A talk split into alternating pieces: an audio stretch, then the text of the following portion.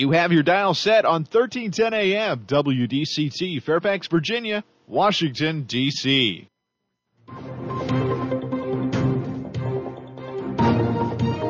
워싱턴과 미국, 그리고 세계의 흐름을 짚어보는 라디오 워싱턴의 시사 토크쇼, 워싱턴 전망대.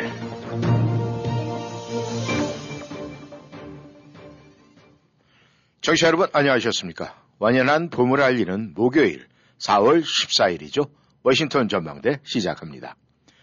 먼저 우크라이나에서는 동부 러시아 접경 지역인 돈바스 지역에서 전세를 만회하려는 러시아군과 결사항전을 벌이는 우크라이나 사이에 대대적인 결전의 이 모습이 임박해 보이고 있습니다. 한국에서는 민주당이 검수완박이라는 떠나는 권력을 옹호하기 위한 방탄 법안에 올인하면서 신구 권력 간의 거센 충돌이 예견되고 있습니다. 워싱턴 전망대 우크라이나 소식부터 먼저 가보겠습니다. 오늘도 김영일 해설위원 함께하십니다. 안녕하셨습니까? 네, 안녕하십니까? 러시아와 우크라이나 지난 한 주간 조금 이 소강 상태였어요. 조용했었는데 그렇죠? 예. 이 본격 대결이 임박했다는 소식이 계속 나오고 있습니다. 그렇죠. 예. 지금 현재 상황이 어떻게 진행되고 있습니까?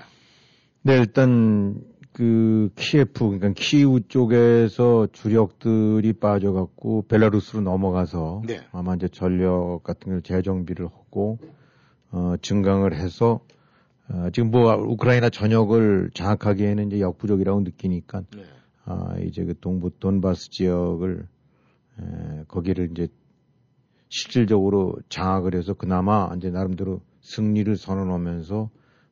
이제 뭔가 이 엑시트 플랜을 갖는 게 아니냐. 그래서 네.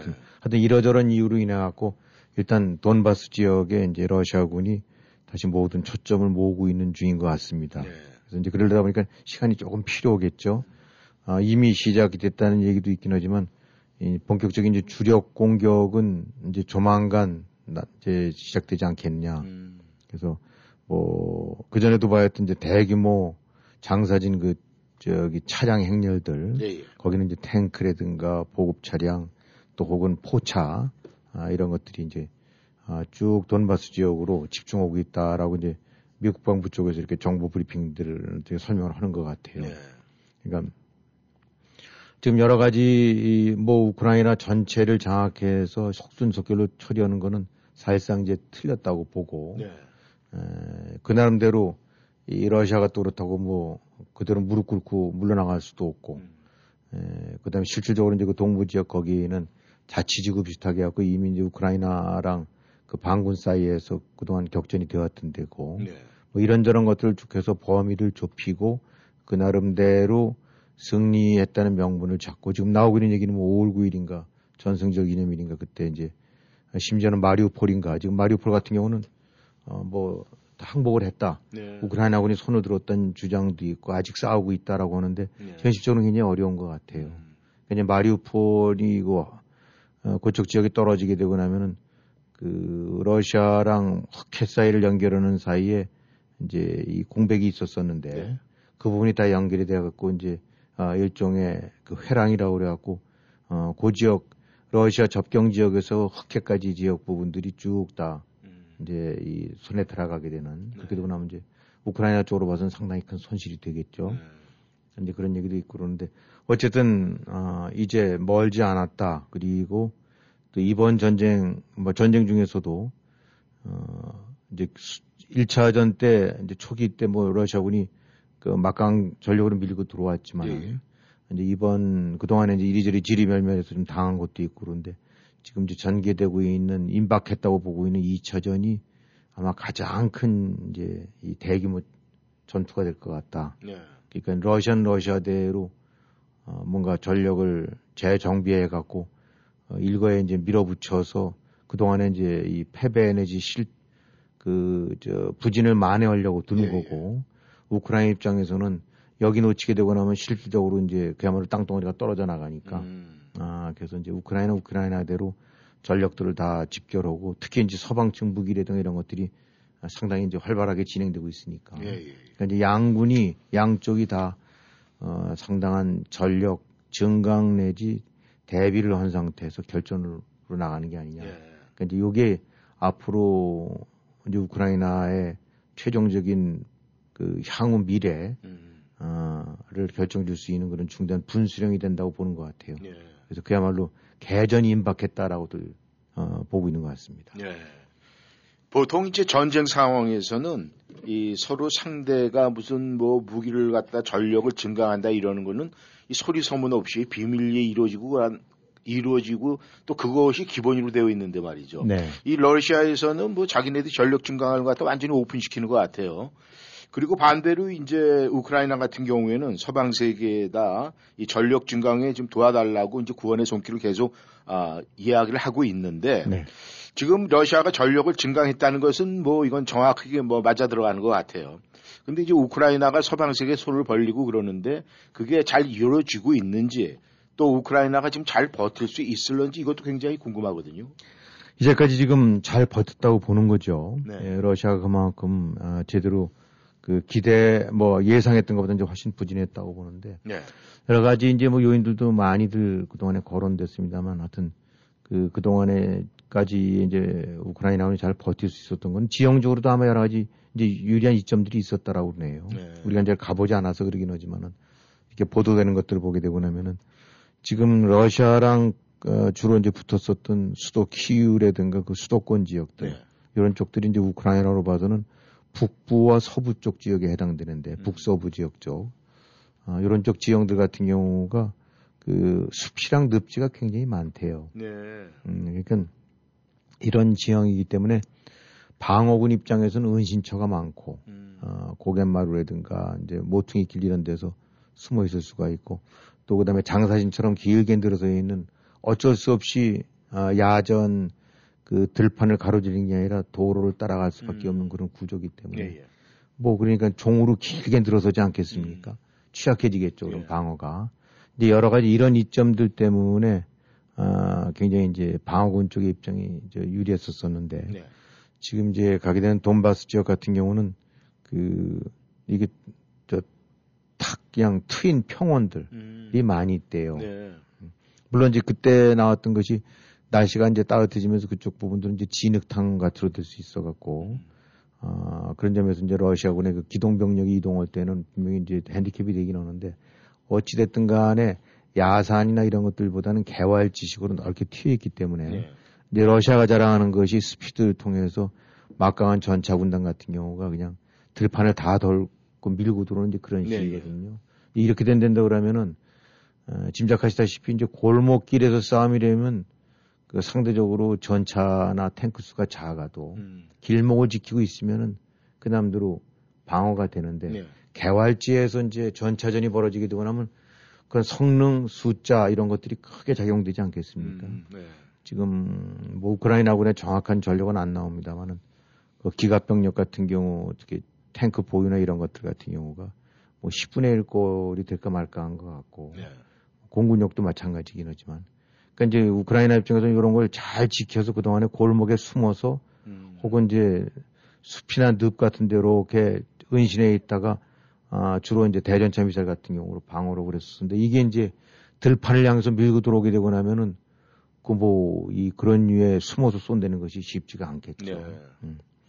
그 대신 이거에 맞설려면 그 정도의 기갑병력, 기갑장갑들이 있어야 되는데 이런 부분들이 밀리니까 그래서 이제 지상군 쪽에서도 확실하게 이제 그런 수적 우위가 네. 러시아 이런 것이 강화될 것 같고 그래서 어쨌든 간에 지금 우리가 이제 그 전에 전쟁 영화 같은 때 보게 되면 2차 대전 때 그냥 그 넓은 들판에서 양쪽 군들이 그냥 서로 그 상대방 진영에서 포쏴대면서 대규모 거기엔 뭐 그냥 총 거기 이제 밑에 보병들이 따라서 그냥 이제 저기 뒤에 배후에서 이제 붙고 말이죠. 이런 네. 것들 아닙니까? 그러니까 지금 하여튼 지금 요번에 이제 돈바스에서 전개될 것이 뭐 전차, 그러니까 탱크라든가 장갑차라든가 포차 이런 것들이 자주포 이런 것들까지 다 포함해서 그냥 완전히 이른바 물량 공세로 되지 않겠는가. 네. 그런 면에 있어서는 지금 우크라이나군의 방어 병력까지는 모르긴 하지만 맞설 수 있는 공격 대 공격 쪽으로는 굉장히 취약할 것 같다.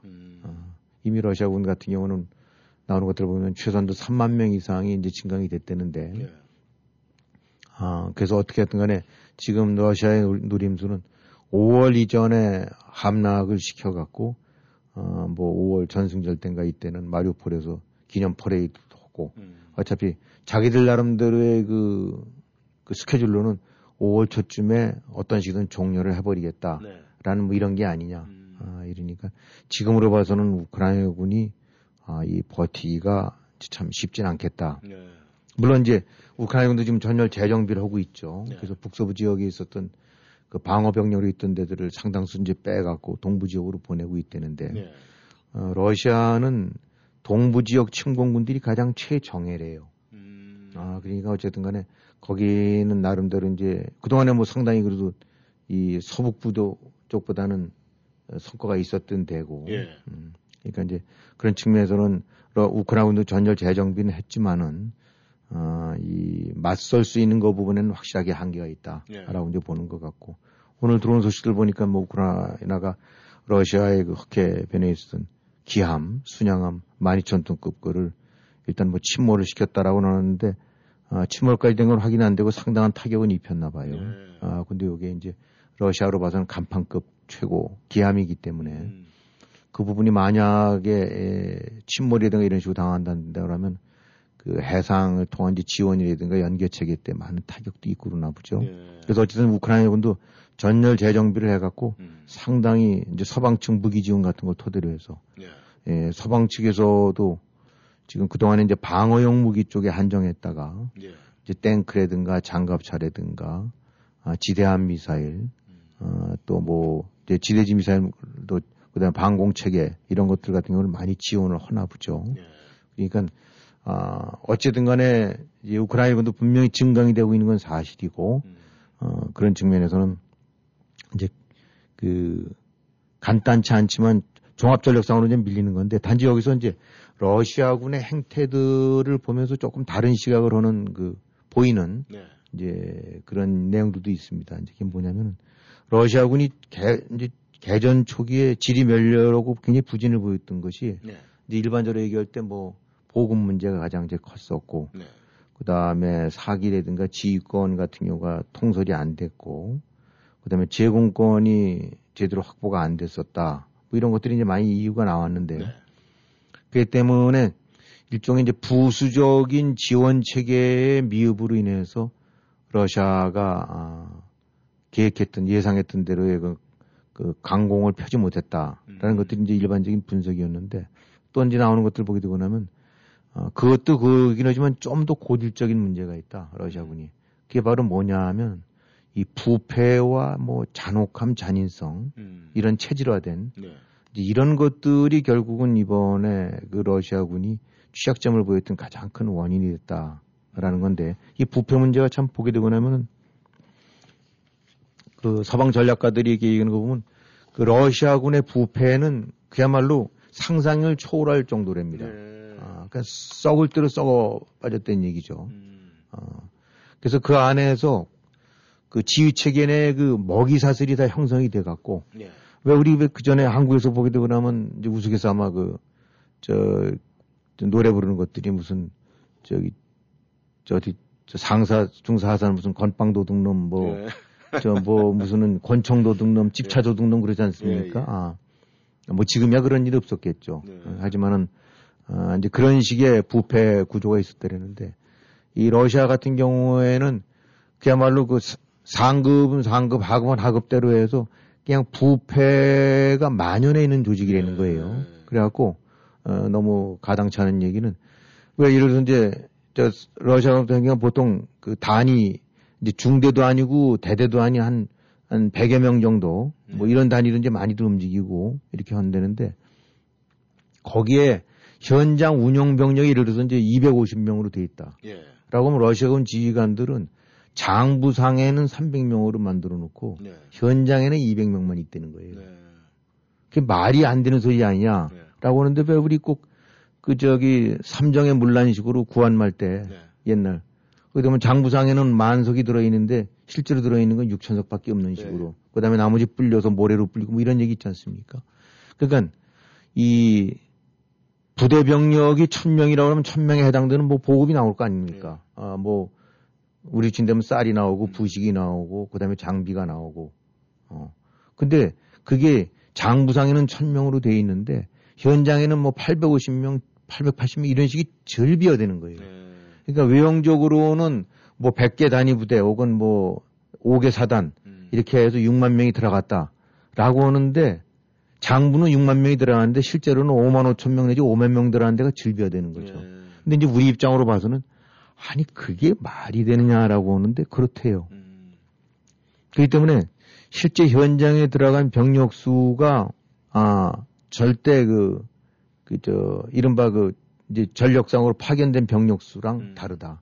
그러니까 그만큼 그것이 만연돼 있을 만큼 그다음에 그러다 보니까 빼돌리고 빼먹고 뭐 해서 위로 상납하고 위는 위대로 해서 하는 부분들이 아주 완전 체질화되어 있다는 거예요. 예. 그래서 지금 이번에 그 장갑차 같은 경우가 뭐 한 600대 정도가 이제 사실은 손실됐다는데 예. 그동안에 이게 러시아군이 전쟁 전에 기갑병력 같은 걸 이제 이렇게 연감 같은 건데 보게 된다면 전차 같은 게 한 2,800대 정도가 보유하고 있었나 봐요. 예. 또 이렇게 된다면 거의 4분의 1이 날아갔다는 건데 예. 우크라이나 쪽에서도 그런 얘기도 했었더랬지만 이게 다 파괴된 게 아니라는 거죠. 아니 물론 파괴된 것도 있지만은 사기 저하 때문에 그냥 내버리고 간 것도 있긴 하지만은 사실상 사보타지 비슷하게 해서 대충 그냥 손 들고 처리해 갖고 물론 그걸 거기서 팔아먹었다는 의미가 아니라 예. 그러니까 사기나 이런 부분들이 저하되고 그런 부패나 만연되고 그러다 보니까 보통 군대에선 상상할 수 없는 이제 그런 형태의 사보타지들이 일어난다는 거예요. 아니 뭐 이게 뭐 해봐야 내가 여기서 왜 개죽음 당하느냐. 그래갖고 심지어는 공격기들 같은 경우도 예, 예. 지상으로 내려가서 쏴야 되는데 거기 되고 나면 미사일 걸리고 그럴 것 같으니까 그냥 뻥뻥 쏴대고 난 다음에 다 쐈다라고 그냥 가버리고. 예. 그러니까 여기서 이제 종합되는 건 뭐냐면 뭐가 되냐면. 이런 류의 구조적인 문제, 네. 그다음에 이제 잔인함 같은 부분들 얘기를 하는데 또 우리가 생각할 수 없는 그런 모럴 해저드가 아주 심각한가 봐요. 네. 군인들 내에서. 그러니까 뭐 특히 거기는 징집병이랑 모집병들 이 사이의 차이가 큰데 모집병들이라는 건 이제 돈 받는 데 우리로 친다면 하사관급 이상들 그렇죠. 해갖고 그야말로 이제 말뚝 박아서 근무하는 그거를 직업으로 삼는 사람들인데. 이 징집병들 같은 경우는 18, 19살짜리에서 특히 이제 러시아가 공화국이 인종들이 많지 않습니까? 그렇죠. 그럼 또 다들 그냥 우리는 러시아 하면 슬라브 민족인데라고 생각하지만 그렇지가 않나 보죠. 네. 이번에 우크라이나도 그런 얘기는 하지만 많은 다민족 출신들 사이에 엄청나게 많은 차별들이 존재하고 대략 징집병 쪽에는 메인이 아닌 그런 이 다민족들 출신들이 많나 보죠. 네. 그럼 그 사이에서 갈등도 엄청 크고 그러니까 전장에서의 어떤 일사불란하고 뭐 이런 하나의 동일 목적, 공동 목적을 위한 뭐 사수 이런 부분들 개념이 없다는 거예요. 이게 바로 러시아군의 체질이고. 그러다 보니까 여기서 빼먹는 것이 어떤 식으로 빼먹느냐. 정비를 안 한다는 거죠. 네. 뭐 당연히 그야말로 갈고 닦고 조이고 하다 보면 그 돈이 들 거 아닙니까? 그렇죠. 그냥 숫자는 탱크 400대.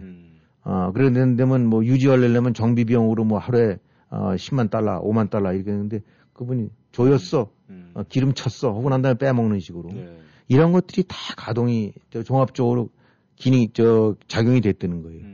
그렇기 때문에 지금 제2의 공격을 해갖고 3만 명 증강시키고 시리아에 파견됐던, 시리아의 도살자라고 하는, 아주 악명 높았던 장군을, 예. 이제 좀 사령관으로 임명해서 한다고 하는데도, 이 서방 측 분석가들 쪽에서는 그놈이 그놈이다. 물론 좀 나아지겠지. 당연히 밥 좀 먹이고, 탄약도 더 좀 하고 그러겠는데, 그 부분이 보강된다고 될 문제가 아니다. 아주 체질화된 이 러시아의 부패 구조 이런 부분들이 러시아의 전력을 겉과는 달리 안쪽으로는 구멍이 숭숭 뚫린 이런 거로 되기 때문에 우크라이나가 이길 수도 있다. 그러니까 우크라이나에 제대로 된 공격 용무기라든가 이 방어체계 같은 것들을 지원해 주게 되고 나면 예. 저 오합지졸처럼 된 이런 데들 같은 경우는 종이호랑이 같은 데는 결국은 우크라이나가 무슨 러시아로 진공은 못하겠지만은 러시아의 제2파 공격을 어쩌면 충분히 막을 수 있다. 막으면 이긴 거나 다름없으니까. 근데 이제 우크라이나도 그럼 어떠냐? 그러니까 우크라이나도 똑같았대요. 우크라이나도 세계 그 손꼽히는 부패 국가였답니다. 예. 그게 이제 크림반도가 넘어가면서 그때 많이 바뀌었대요, 군대가. 2014년에 넘어가서부터 그때부터 이제 미군이랑 서방 측이 들어가갖고 전략 전술 개념 다 바꾸고 예. 그 다음에 이 투명성이나 이런 부분들 무기 지원하는 과정 속에서 해나갔고 사실 우크라이나군은 준 나토군 수준으로 바뀌어 있다는 거예요. 그러니까 한 7, 8년 사이의 차이가 이쪽은 규모는 작지만 그래도 많이 개선이 된 다른 군대로 만들었고 러시아군은 전통적인 부패 구조로 돼 있는 이런 거. 예. 이런 부분들이 뭐 전략가들 얘기하는 거 보면 그전에 러일 전쟁 패한 것부터 시작해서 패할 수밖에 없었던 이유가 그 당시 러시아 함대가 막강했었었는데 예. 뭐 하여튼 디테일한 건 설명드리기가 좀 그렇긴 합니다만 종합적으로 러시아에 자리 잡은 고질적인 그런 중앙집권 체제 그러니까 현장 지휘관 저거 안 하고 그다음에 부패 그다음에 잔인함 이런 부분들이 다 엮여갖고 숫자에는 거울을 맞지 않은 굉장히 내부적인 취약함들 가지고 있다. 그러니까 이런 것들을 감안한다고 그러면은 서방 측, 그다음에 그 전략 전술이 근대화에 훨씬 첨단화된 개념으로 잘 정비된 우크라이나군한테 끊임없이 이 지원 체계가 가고르게 된다고 그러면 가동되면은 이번에 얼마인지 버틸 수도 있을 것 같다.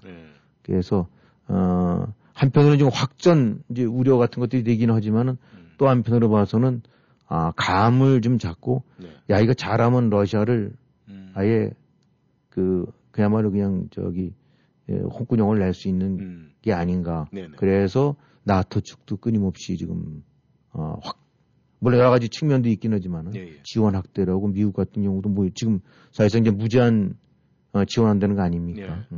그런 체계를 가는 그 부분도, 뭐 그런 얘기를 들어보기도 하면 참 그래도 마음이 흐뭇해지는데, 예. 이 러시아군이 설령 증강을 했다 하더라도 돈바스에서 그냥 완전히 우크라이나가 다시금 그냥 초토화가 되는 건 아닐 수도 있지 않은가. 그런 얘기들이 또 많이 나오고 있어요. 네. 김 의원님께서 말씀하신 여러 가지 중에서 그 먹이 사슬 문제는 이 동물의 세계나 있는 건데 말이죠. 뭐 저도 그걸 경험하고 현장에서 목격을 했는데 말이죠. 네. 이 결국 사단급에서 맨 마지막 소대급까지 내려가면은 네. 만약에 돼지가 한 마리가 있으면 반 마리는 이 사단급에서 떨어져 나가요. 그럼 맨 마지막에는 정말 족발 한 마리 딱 족발 한 조각 오는데 그것도 그냥 지나가는.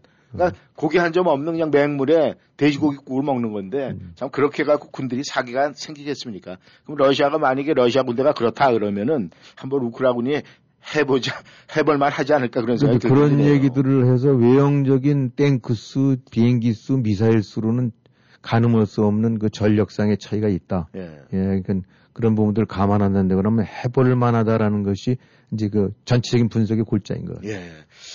근데 이제 이 만약에 이번에 새롭게 이제 전쟁이 제 2막이 이제 시작이 된다면은 그 2막이 지나가면서 혹시라도 서방 세계에서 걱정하는 거는 바로 그거거든요. 러시아하고 나토 간에 확정이 될 가능성이 있느냐 이게 그렇죠. 그건데 그 문제는 지금 어떻게 생각을 하십니까? 일단 지금 그거는 굉장히 조심스러운 부분 같아요. 이제 네. 가장 주목할 부분인데 미국 뭐 전시 무기 대여법 같은 거 가동해 갖고 일단 핵무기 빼놓고는 그 많이 주는 것 같고 네. 특히 이제 공격용 무기 쪽으로 네. 그다음에 유럽국들도 이제까지 소극적으로 미사일 방어 체계 정도를 줬다가 거기서 이제 뭐 탱크도 넘어가고, 네. 이러니까. 또 이제 이에 대해서 업그레이드 된 무기가 간대니까 러시아 측에서는 이제 그런 경고도 나오고 있는 거죠. 그건 자기네들이 이제 디텍터가 되고 나면 이제 파괴시키겠다. 네. 이렇게 되고 나면 이게 이제 어떤 식으로 될지 모르지 않습니까? 네. 그 다음에 핵까지는 아니지만 또 이제 화학무기라든가 화학전 같은 가능성이 지금 없지 않고 또 일부에서는 이미 사용했던 얘기도 있고 미국이나 서방 국들도 좀 강력하게 들여다보고 있다, 경고하고 있다라는 얘기는 아니까 네. 어느 경우든 지금 그 확전으로 될 수 있는 불씨는 지금 많이 안고 있다고 봐야 되겠죠. 네. 이게 지금 그 무기들 공급 체계들 이렇게 나오는 거 보게 되고 나면 우린 뭐 잘 모르겠지만 그야말로 뭐 폴란드라든가 이런데 쪽을 중심으로 해서 많이 들어가나 본데 이제 미국서 포함에 대한 군용기들이 그야말로 꼬리를 물고 들어오는 것 같아요. 네. 이제 거기서부터 쫙 육상 운송 통해서 이제 분산이 되겠죠. 네. 근데 이런 것들이 이제 지원 차량이라든가 이런 것들이 공격을 받게 되고 나면은 상황이 좀 달라질 수 있는 거고 지금 전반적인 거는 예를 들어서 지금 스웨덴이라든가 핀란드 같은 경우는 이제 나토 가입을 하겠다. 네. 내지 그런 강력한 의사를 보이지 않습니까? 이제 이런 것들 같은 경우도 이 전쟁에 있어서 러시아로 하여금 더욱더 불안감 내지 이제 패배 쪽을 가중시킬 수 있는 부담 요소가 되는 거죠. 예. 그러면은 이제 코너에 몰린 궁지에 몰린 쥐들이 모으듯이 그런 확전의 여지도 있을 수가 있는 거고 그러니까 지금 아까 이제 그 나름대로 우크라이나가 하게 되고 나면 이 전쟁을 승리를 이끌 수 있다는 그런 확신들 내지 그게 드니까 이제 무기 확대를 하고 이렇게 하긴 하는데 이 과정 속에서 지금 설명드린 것처럼 행여 뭐 전장 어느 곳에든 아니면 보급로 어디서든 어떤 식으로 혹시 진짜 화학무기 같은 경우 사용돼서 이런 변수들이 곳곳에 널려 있기 때문에 예. 그야말로 이건 그냥 무자르듯이 탁탁해서만 될 수 없는 그리고 또 그럴 가능성을 충분히 좀 안고 있다고 보고 있는 것 같고 예. 그야말로 잘 우크라이나가 제압하는 식으로 마무리는 돼야 되겠습니다만 예. 전황 같은 부분들이 그 자체가 예측을 하기 어려운 점도 있긴 하지만 그 중간에 도사려 있는 확전의 불씨들이 될 만한 요소들은 너무너무 많기 때문에 이건 그야말로 전혀 장담할 수 없는 굉장히 불안한 상황 같아요. 네. 러시아 입장에서 볼 때는 지금 스웨덴이나 핀란드가 이제 나토 가입을 거의 확실시해서 지금 진행 중에 있는 것 같은데 공교롭게 또 두 분이 다 이 총리들이 여성분이에요. 이 스웨덴하고 핀란드가. 네. 근데 그 두 분이 뭐 이렇게 워킹을 하면서 뭔가 담소를 나누는 모습이 이런 지금 전쟁의 심각성하고는 조금 약간 동떨어진 그런 모습인데 이 서구 쪽, 나토 쪽의 그 여성 총리들이 생각보다 굉장히 가한 모양이에요. 그 뭐 우리가 그런 체질, 문화를 잘 모르긴 합니다만 진짜 이번에 이렇게 나토 정상회담 이런 것들 아니면 외무장관 이렇게 이제 주로 초점을 받는 사람들 보게 되니까 예. 진짜 여성들이 많더라고요. 예. 우리가 생각했던 또 아마도 한국이나 이런 데 같은 경우는 그렇지 않은 풍토에 익숙해 왔는데 그렇죠. 그래서 특히 하여튼 핀란드라든가 스웨덴 같은 경우가 나토에 가세를 하게 된다면 러시아로 봐서는 정말 아주 최악, 자충수를 든 꼴이 되는 뭐 그래서 이제 뭐 러시아가 보복도 위협을 하고 있는 것 같아요. 예. 발트해안 그런 데다가 뭐, 핵무기를 배치한다라는 얘기도 있고, 이미 또 배치되어 있던 얘기도 있고, 그러니까. 하여튼 지금, 스웨덴이나 핀란드 같은 경우에 행보도 예. 역시 또, 전쟁의 양상에 불을 지를 수 있는, 그렇다고 해서 이건 막아서는 안 되고, 나토 입장으로 봐서는 환영할 일인데. 예. 그래서 하여튼, 변수는 참 무수하게 많이 도사리고 있는 것 같아요. 예. 푸틴이 이래저래 열을 많이 받을 것 같습니다. 네, 여러분께서는 워싱턴 전망대 함께하고 계십니다. 전하는 말씀 듣고 다시 돌아오겠습니다. 부동산 상담은 빠를수록 좋고 많이 할수록 유익합니다. 교포사회와 30년을 함께해온 태평양 부동산은 역사와 전통으로 신뢰를 만들었습니다. 주택매매, 렌트, 관리와 코머셜 거래까지 주저마시고 무엇이든 문의하세요. 특별한 거래의 기술과 전문성으로 고객에게 다가갑니다. 부동산 상담, 빠를수록 좋고 많이 할수록 유익합니다. 703-266-3828, 부동산 관련 무엇이든 물어보세요. 703-266-3828, 태평양 부동산. 1957년생 여러분, 올해 절대로 잊으시면 안 되는 한 가지. 그건 바로 57년생은 반드시 메디케어를 신청하셔야 한다는 것입니다. 직장 보험이 있어서, 메디케이트라서 오바마 보험이 있으니까 괜찮으시다고요? No. 그 어떤 보험을 가지고 계셔도 57년생은 메디케어를 신청하셔야 합니다. 복잡한 메디케어를 쉽고 간단하게 설명해드리는 스마트 보험. DMV 지역 메디케어의 절대 강자. 스마트 보험으로 연락주세요. 703-639-0882, 703-639-0882. 불면증으로 고생하세요? 타즈 잠도깨비 베개는 괴로운 밤, 피곤한 아침을 바꿔줍니다. 건강한 꿀잠을 돕는 타즈 잠도깨비 베개는 국제 화장품 원료 제품 자성체 광물이 가득가득 들어있어 사용 후 하루하루가 편하고 인생이 달라집니다. 잠을 잘 때 편하게 자는 것은 복입니다. 삶의 질이 달라지는 타즈 잠도깨비 베개. 히든모, 안대, 방석 지금 당장 사용해보세요. 웰빙모아에 있습니다. 안한대일점 703-256-5500, 센터빌점 703-830-7755, 웰빙 모아. 스프링필드 세포드 현대, 꽃들을 향한 4월, 설레는 마음 안고 현대차와 떠나자. 2022년 투싼, 2022년 산타페, 최대 60개월 2.25% APR 적용. 모든 뉴세폴드 현대자동차는 미국 최고 수준의 10년 10만 마일 무상 서비스와 오너 어슈어런스가 지원됩니다. 스프링필드 로이스데일 로드에 위치한 세폴드 현대로 방문하세요. 703-776-9040 세폴드현대.com 2.25% APR 60개월 할부 기준은 크레딧이 승인된 분에게 해당되며 승용차 가격 $1,000당 월 $17가 적용됩니다. 모든 고객이 이 가격에 해당되지는 않으며 자세한 사항은 딜러샵에 문의하세요. 2022년 5월 2일까지 유효합니다.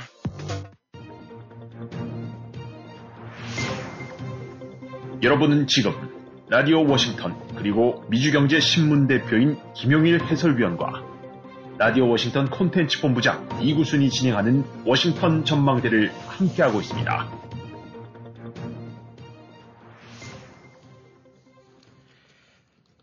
네, 전하는 말씀 듣고 다시 돌아왔습니다. 이번에는 대한민국으로 좀 시선을 돌려보고 들어가 보겠습니다. 여기에서 나이 드신 많은 분들이 여쭤봅니다. 검수완박이 무슨 얘기야, 검수완박. 그래서 자세하게 설명을 해드렸습니다. 검찰 수사권 완전 박탈. 그랬더니 그분이 하는 얘기가 아니 이건 무시무시한 소리네 이렇게 이야기를 하더라고요. 이 검수완박 드디어 이제 더불어민주당에서 상정이 돼서 뭔가 이제 국회에서 일이 벌어질 것 같은데 지금 어떻게 돼가고 있습니까? 네, 민주당이 아주 완전 안면 몰속은 이제 올인해버린 것 같죠. 어떻게 결과가 이제 어떻게 나올지는 모르겠는데. 일단 뭐 그쪽 입장에서는 이건 이제 이슈로 끝나고 나면 뭐 수사만 진행되더라도 이제 문재인, 이재명 다 줄줄이 엮어 들어갈 수 있는 상황이니까 이건 못하게든 못 막으면 이제 이른바 패족이 될 수 있다는 위기의식이 이제 거기서 이런 게 무리수가 나오는 것 같은데 하여튼 이 이제까지 검찰이 어떤 수사권을 해놓고 그걸 어디로 누가 대신할지조차도 정하지 않고 이렇게 뭐 그런 대안도 안 되는 상태 일단 뺏고 보자 다. 그래서 뺏어서 문재인 대통령 남아있을 때 마지막 국무회의에서 얼른 똥땅땅 하고 치고 넘어가자가 작전인 것 같아요. 머릿수로 밀어붙이겠다. 이론적으로는 이제 좀 가능하기 때문에. 뭐 물론 당사자라고 해서 이제 검찰, 그다음에 이제 그 주변 관 같은 이제 사법 관련 단체라고 할 수 있는 이제 변협이라든가 하다못해 민변, 이제 좌파들의 옹호 세력 그런 얘기를 듣고 있는 민변도 그렇고 또 이제 정의당 그 또 다른 이제 여당 아니면 이제 좌파 내지 이런 그 그룹으로 되는 이제 정의당 쪽에서도 반대로 오른대는데 뭐 일단은 강경론자들은 문파 강경론자들은 그냥 무조건 고우 지금. 근데 뭐 이런 거에 대한 인식들 보게 되고 나면 어제 뭐 박범계 법무장관이라는 사람이 국회에서 얘기하는 거 보게 되고 나면 이제 검수완박이 수사권 갖고 그러면 뭐 지금 그런 걸 갖고 무슨 방탄 법안 어쩌고 그러는데 그럼 정말 뭐 대통령 수사하겠다는 거냐라고 하는데 대통령 수사 왜 못 합니까? 뭐 이 나라의 대통령 수사 하지 말라는 법 없잖아요. 수사 받을 일 있으면 받아야죠. 근데 이제 그 속에서 딱 들어가는 거 보게 되고 나면 이거 진짜 대통령 잡으려고 드는 거냐? 이제 그런 위기 의식이 이제 고스란히 드러나는 것 같아요.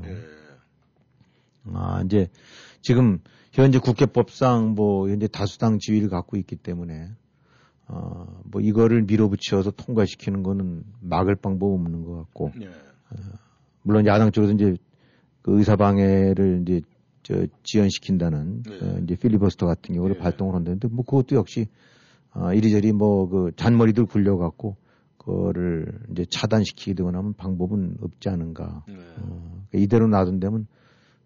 그것이 이제 이른바 검수완박이 어쨌든 간에 법제로는 만들어지는 게 아닌가 하는 생각이 드네요. 이제 그 다음 단계가 대통령의 재가 되는데 대통령이 이제 법안을 갖고 거부권 행사할 수 있으니까. 근데 지금 뭐 거부권 행사가 아니라 마지막 국무회의 때 이제 상정해 갖고 딱 오케이해서 하기로 하면 가는 거니까. 그러면 이제 과연 이게 청와대에서 대통령 앞에서 멈춰설까 하는데 지금 이제 요체는 문재인, 이재명에 대한 방탄법이니까 일단은 수사에서 그 검찰 수사에 이제 예봉 내지 칼날을 피하고자 보호막을 덮어주자는 법안이기 때문에 이게 과연 이 뭐 거부권 행사를 할까 뭐 그거는 굉장히 좀 회의적으로 봐야 되겠죠. 지금 검찰총장 같은 경우가 뭐 대통령 면담 신청해놓고 거부권 해달라고 요청은 되는데 뭐 그런 부분들이 현실적으로 가능하기는 쉽지 않을 것 같아요. 네.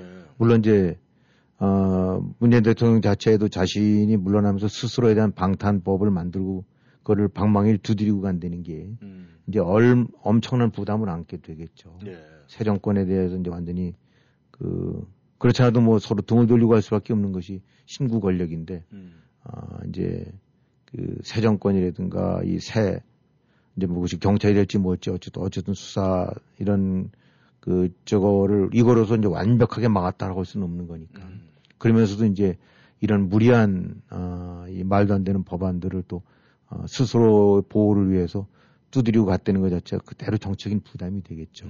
그래서 이 그런 부분들이 어느 쪽으로 이제 문재인 사람이 한마디로 해도 부담, 통과시켜도 부담, 통과 안 시켜도 뭔 자기 이제 그러면 좌파 이제 지지 세력들에 대해서 일종의 또 등을 돌리는 거나 다름없으니까 네. 뭐 어느 쪽이든 참 이 선택이 간단치 않은 일이겠죠. 네. 그러나 제일 중요한 건 그동안에 뭐 민주당 홍위병 노로 태우면서 해온 것들만 한두 가지가 아니잖아요. 네.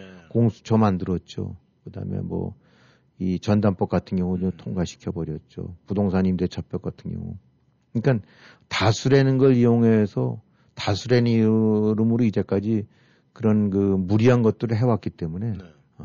이제 자신들이 코너에 몰릴 수 있는 중차대한 수사 앞두고 지금 뭐 울산 수사, 원전 수사, 온갖 부패 수사, 대장동 수사 다 막아야 되는데 네. 그거 이제 들춰나서 내막 드러나게 되고 나면 지림 이건 뭐 그야말로 그냥 흔한 말로 그냥 초토화가 될 것 같으니까 이제는 명분이 아니라 스스로의 서바이벌을 위해서라도 뭐 안 할 수는 없을 것 같아요. 그러다 보니까 지금 진행되는 거로 봐서는 검수완박이라는 것이 그야말로 그대로 현실화되지 않을까라는 네. 그런 전망들도 많이 하는 것 같아요.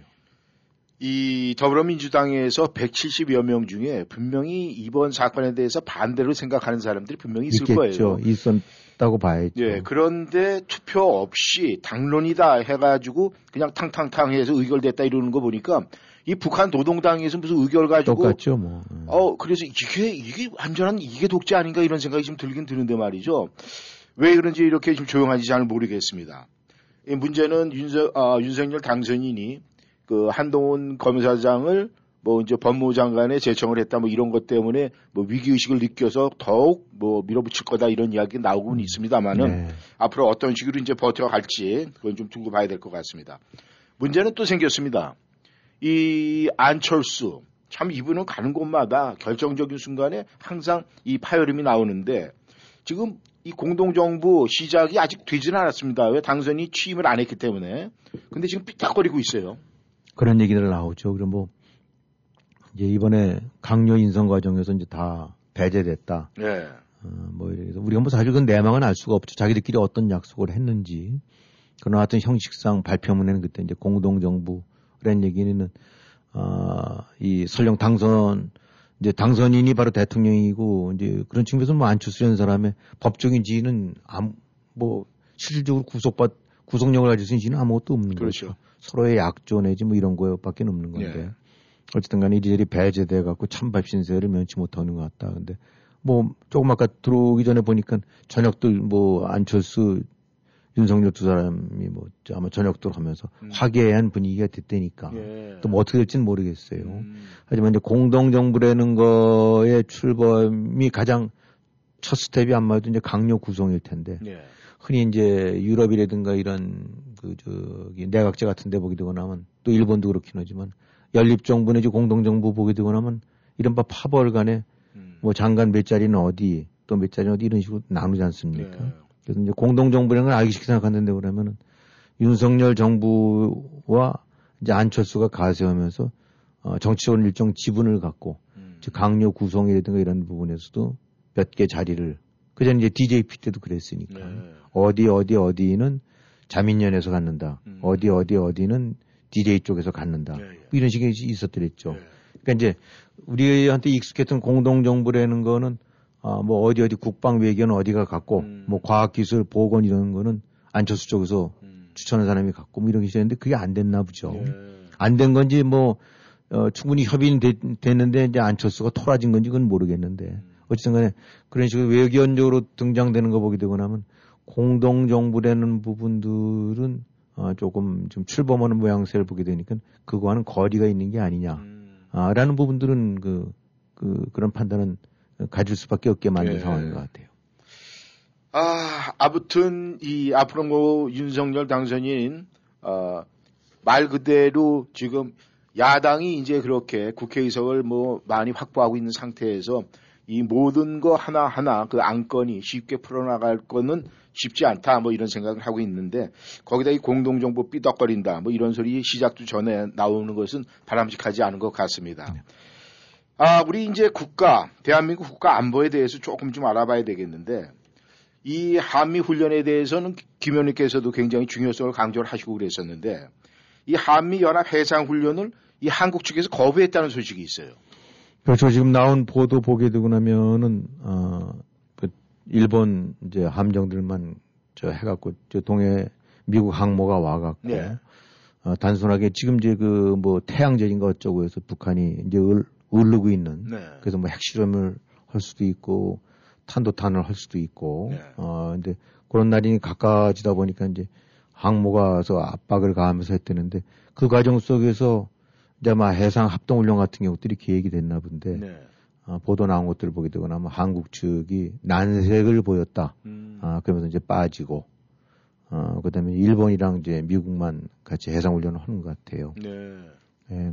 뭐 물론 어떤 그야말로 그런 형태의 해상훈련 같은 경우 각각의 주권을 가진 정부가 판단할 일이니까 얼마인지 그럴 수는 있긴 한데 이걸 하자라고 했을 때 빠졌던 이유가 지금 북한이 뭐 탄도미사일 들이쏴대다가 며칠 들어서 좀 잠잠하고 그러는데 굳이 또 한다고 해서 그냥 자극시킬 필요가 있냐라는 것이 이유라니까. 그것이 진짜 이유라고 하는데 그러면 이 참 기가 막힌 이유죠. 그러니까 그동안에 모든 훈련 같은 경우 다 그냥 시뮬레이션으로 바꿔갖고 이런 식으로 해왔는데 그것도 결국 김정은 눈치 보면서 그 흔히 말해서 자극 안 시키고 대화 기조로 끌고 간다라고 해서 해왔는데 저렇게 그냥 미사일 발사해대고 이제 핵실험을 코앞에 둔 것처럼 하는데도 또 자극시킬까봐 이제 같은 군사훈련도 안 하겠다.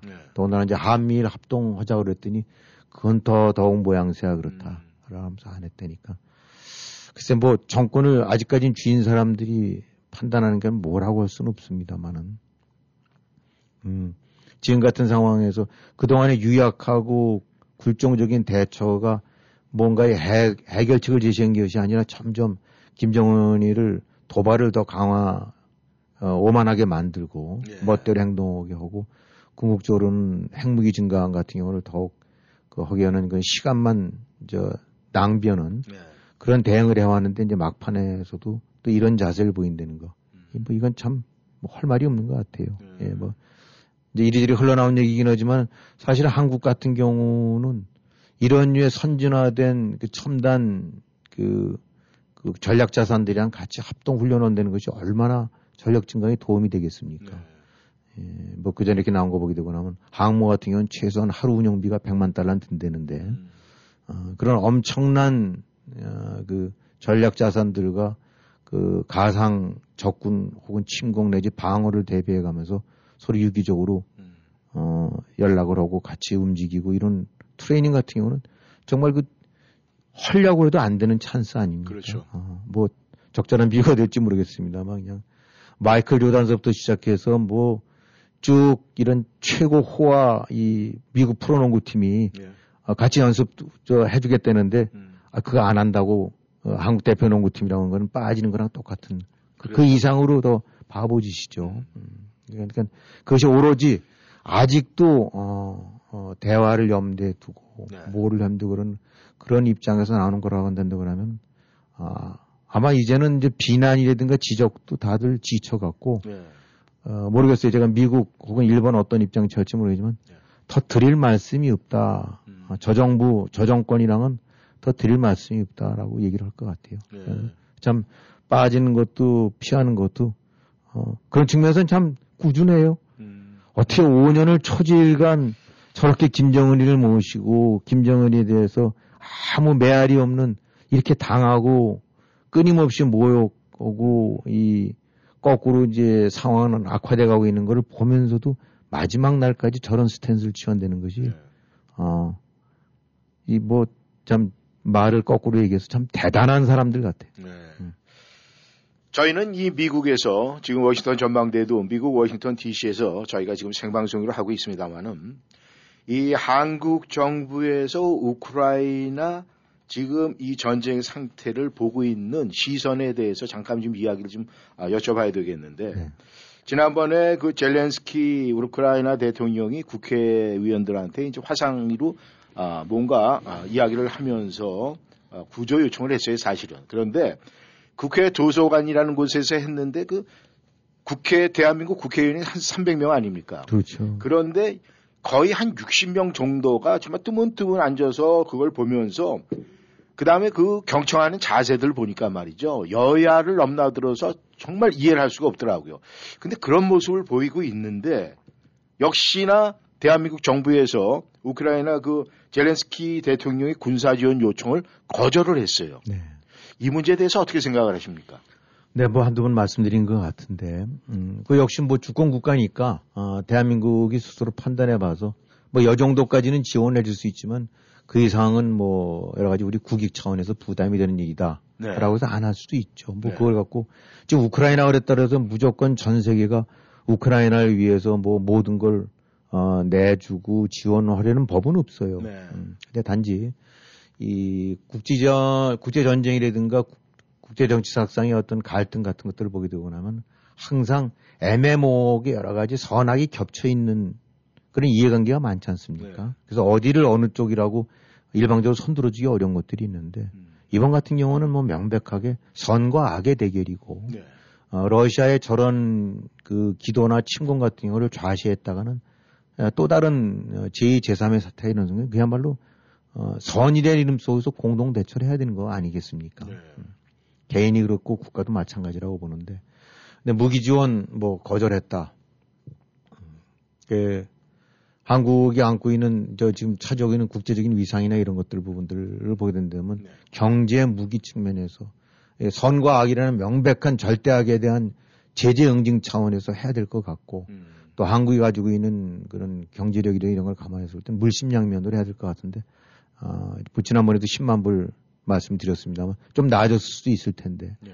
어쨌든 간에 그 참 졸렬하게 짝이 없는 대응들을 하고 있다고 봐야 되겠죠. 그 젤렌스키 대통령이 뭐 6.25 언급하면서 좀 한국 도움받은 나라 아니냐라고 네. 했던 부분도 참 뼈 아픈 대목이고, 네. 다른 나라보다 훨씬 더 그 점에 관해서 적극적으로 나서야 되지 않았겠느냐. 그다음에 국회 연설장 같은 경우 저 도서실 이렇게 얘기했었는데 뭐 저도 사진 봤더니 그야말로 그냥 드문드문 앉아갖고 네. 뭐 거기에 지금 국회의원 전원위에서 기립박수하려는 법은 없습니다만 네. 그래도 미국 또 유럽국들 캐나다 뭐 일본 같은 데들 보게 되면 총리까지 다 참석을 해서 몇백 명이 기립박수를 해주면서 한다는 네. 거는 그 악과 싸우는 그야말로 외로운 싸움에 대해서 그래도 여러 가지 물심양면으로 마음에 지원해 주는 거 아닙니까? 네. 그런 모습들이 바로, 악이라는 것과 그 국제사회에서 정의를 짓밟는 이런 것들에 대한 그 나라의 인식과 판단, 네. 이런 걸 그대로 보여주는 거고. 근데 뭐 정말 몇십 명 정도에서 썰렁하게 하고 뭐 셀폰 들여다보는 사람도 있고, 그냥 이렇게 이제 헌댄다는 거 보면. 그 다음에 더 이제 저거 한 거 보면 뭐 러시아 교수인가 했더니 뭐 킹크랩인지 뭐 얘기를 하면서 예, 예. 이번에 뭐 한국에서 킹크랩이 싼 값에 반값으로 뭐 잘들 사 먹는다. 예. 러시아산 다들 무역 제재 가하는데 한국은 그런 거 가하지 않고 그러다 보니까 덜 팔리니까 예. 싼 값으로 들어오니까 킹크랩을 즐기는 것 같다라는 얘기는 글쎄 이게 뭐 다 개인별로 생각이 있고 뭐 한 가지 목소리만 할 수는 없습니다만은. 예. 참 남이 나라들 같은 경우는 온갖 것 심적인 부담, 국익 아웃인들 뭐 영국인들, 캐나다인들 그다음에 뭐 호주든 뭐든 간에 이렇게 했을 경우 러시아와의 앞으로 향후 관계라든가 거기도 국익 얽히는 거 있지 않겠습니까? 네. 다 마이너스 요인이 있겠죠. 네. 이런 것들 감안하면서도 해야 될 도리가 있고 그런 부분에 관해서 하는데 한국 같은 경우는 진짜 앉아서 주판질하고 있는 이리저리 얼마인지 국제사회의 주역이 될 만한 해야 될 이젠 그 정도로 큰 나라임에도 불구하고 뒷전에서 정말 치사하게끔 이게 그런 행동들을 하는 거. 그 기껏해서 무슨 저 보러 한대니까 담요 뭐 헬멧 같은 거 한대는데 그 생각을 해보세요. 6.25 때 그 무슨 우리도 다 기억을 합니다만 무슨 저기 그리스, 콜롬비아, 뭐 남아프리카 공화국 그 무슨 관계가 있었더랬어요. 그렇죠. 지금도 별로 이렇게 각별한 관계가 아닌데 네. 그 당시 뭐 1950년대 당시 무슨 저기 끈끈한 관계가 있었다고 무기 지원하는 것이야 병력까지 참여한 거 아닙니까? 그렇죠. 아 그때 그 사람들이 지금 한국 하듯이 담요랑 헬멧만 보내줬으면 어떻게 보냈었어요? 국제사회가 오늘의 한국이 있었겠어요? 우리가 흔히 사람들 사이에서 이 머리 검은 짐승은 거두지 말라는 말도 있는데 네. 그야말로 배은망독한 행위죠. 사람이나 국가나 다 마찬가지라고 봐요. 그야말로 그런 은혜를 알고 보호할 줄 알아야 되는데 한국이 어떻게 오늘의 한국이 됐는데 네. 이런 식의 처세를 보여갖고 킹크랩 조롱거리가 되고 이렇게 한다는 거는 참 정말 그 졸렬하고 치사한 그 정권이고 치사한 국민 소리를 듣게 될 것 같아요. 그런데 네. 이 지금 뭐 모든 이런 의사 판단은 이제 문재인 정권이 하고 있는 거긴 하지만은 인수위 쪽에서도 보게 되고 나면은 별다른 뭐 얘기 없는 것 같아요. 아, 그래요? 그래서 뭐 이렇게들 아마 다 질문들 했나 본데 뭐 이럴 때면 하여튼 정권 잡게 되고 나면은 우크라이나에 관해서는 각별한 이제 우리가 소위 정권을 지게 되면 하겠다 뭐 이런 것도 없는 것 같고 뭐 대변인 사람이 뭐 했던 게 뭐 지금 정부에서 뜨악해 오는 것 같은데라고 말끝 흐리는 거 보게 되고 나면 이렇게 뭐 대놓고 흘리지 않은 것 같아요. 글쎄 이게 뭐 우크라이나를 갖고 함부로 사태를 갖고 정권에 대한 가타부터 얘기된 것이 조금 비약이 될 수도 있긴 합니다만 혹시 새 정부조차도 그런 인식을 갖고 있다고 한다고 하면 그것도 뭐 그런 점에 있어서는 그 비난을 면키 어려운 그런 행태로 봐야 되지 않겠습니까? 네. 그러니까 이거는 정권의 문제가 아니라 국가의 문제가 되는 거고 네. 정말 이런 그 국제적으로 국제사회에서 이 용납 못할 일들이 있었을 때 네. 국제사회에 책임 있는 일원으로서 당신은 뭐 했는가 당신의 나아들은 뭐 했는가는 나중에 물었을 때 뭐라고 얘기할 거냐 우리 담요도 따로 얘기로 끝날 거냐 네. 그냥 국회에서 앉아서 마지 못해서 해갖고 손톱 깎으면서 보는 흉내만 냈다고 해서 갈 거냐 네. 참 이 한마디로 해서 새 정부는 좀 그런 점에서 다른 모습을 보여야 될 것 같은데 그렇지 아직까지는 그런 게 없는 것 같아갖고 네. 이런 걸 보게 되고 나면 지금 이 관련해서 이 조각이 끝나는데 새 정부가 네. 뭐 대충 다 끝났다고 봐야 되죠. 네. 어쨌든 간에 뭐 보게 되고 나면 대략 다 그 당선인 중심으로 돼서 이제 이 어떤 식의 판단과 관계 같은 것들이 그쪽에서 선호하는 사람들 구성이 된 것 같아요. 뭐 정권 잡으면 자기 쪽 사람 내 사람 쓰는 건 뭐 당연한 거라고 얘기해야 되겠죠. 네. 근데 종합적으로 봐서 누구를 하나 끄집어낸다기보다는 좀 아쉽다고 할 수 있는 거는 어찌든 간에 지금 그야말로 0.몇 프로 차이로 해서 딱 절반의 승리다. 네.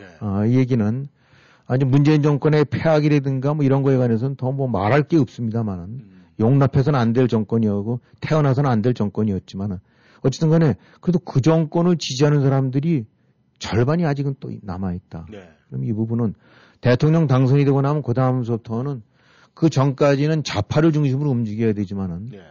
대통령에서부터는 이걸 이제 끌어안고 가는 부분들이 필요하거든요. 네. 상종하기 어렵다 하더라도 절반의 국민, 절반의 여론은 또 감수를 감안해야 되는 것이 그 이제 청와대든지 통치권자의 이제 어떤 의무라고 봐야 되겠죠. 네. 그것이 이제 이른바 국민 통합이 될 수도 있고. 근데 이번 강요 인선이든 이런 거라서 정부 꾸려가는 들 보게 되고 나면은 그런 부분에 대한 어떤 신선함이라든지 네. 뭔가 임팩트는 없지 않았느냐. 그것이 뭐 상징적으로 누구를 뭐 심볼을 뭐 찍으려는 얘기가 아니라 네. 어차피 거국 내각 이런 부분이 좀 필요한 때고 역대 가장 작은 표차 뭐 그걸 떠나서 어쨌든 국민이 딱 절반으로 갈린 거니까 네. 이제 그런 부분들이 감안됐어야 되는 게 아니지 않느냐. 네. 지금 우리가 문재인 정권에 관해서 여러 가지 폐해를 얘기합니다만 그중에서도 가장 컸던 것 중에 하나는 작폐 중에 가장 큰 건 하나는 완전히 끼리끼리 패거리들끼리만 해먹었다. 그냥 요직이든 뭐든 간에 전부 지네 라인 노선 속에서 형님 동생이든 이제 그런 패거리들끼리 해먹고 나머지 국민 절반의 의견이라든가 여론은 완전히 무시해버리고 좌파 중심으로 보고 간 거 아닙니까? 네. 그게 바로 문재인 정권의 여러 폐악 중에서도 가장 큰 폐악 중에 하나라고 볼 수 있는데 이게 또 이제 윤석열 쪽에서도 그런 행태가 드러나는 게 아니냐. 설령 뭐 외교 안보 노선 이런 부분들 같은 경우는 다 올바른 방향을 잡아간다 하더라도 네. 머릿속에 또 우리끼리 우리 파벌끼리 이건 곤란하지 않느냐. 네. 그런 점에서 과거 우리가 이제 많이 인용들 합니다만 링컨 대통령 같은 경우 이 대통령이 당선되고 난 다음에 무슨 국무장관, 재무장관, 국방장관 이런 데들 같은 경우는 자기를 가장 치열하게 뜯고 씹었던 예. 그런 정적들을 해나갔고 예. 그런 내각을 꾸미고 바로 뭐 빅4라고 그래갖고 그 반대파들이 워낙 세서 대통령 알기를 우습게 알고 네. 그렇게 하면서도 초기에는 국정이 이렇게 됐다가도 링컨이 끊임없이 만나고 설득하고 때로는 그 사람들 말 들어주고 회유당하 그냥 승복해가면서도 거국내각을 꾸려갖고 네. 나중에 이 사람들이 그야말로 눈물을 흘리면서 충신이 됐다니까 네. 이런 류의 입장 그러니까 사실은 상종하기 어려운 느낌이 든다 하더라도 국가라는 걸 운영할 때는 그 관점이 좀 달라야 된다. 네. 근데 그런 부분이 잘 나타나지 않는 게 아니냐. 그래서 그런 측면으로 봐서는 앞으로 윤석열 뭐 어떻게 될지 모르긴 하지만 최소한도 조각 단계에서 보게 되고 나면은 잘 꾸려 나가야 된다고 생각은 하지만 또 다른 문재인 정권의 반쪽 재판이 될 여지를 조금은 보이고 있는 것 같아갖고 그런 측면에서는 좀 아쉬운 점도 있어요. 네. 감사합니다. 오늘도 김영일 해설위원님 수고하셨습니다. 이 앞으로 있을 그 청문회 과정에서 이 막장 드라마가 더 이상 보지 않았으면 좋겠다는 생각이 듭니다. 워싱턴 전망대 오늘 여기까지입니다. 함께해 주셔서 감사합니다. 안녕히 계십시오.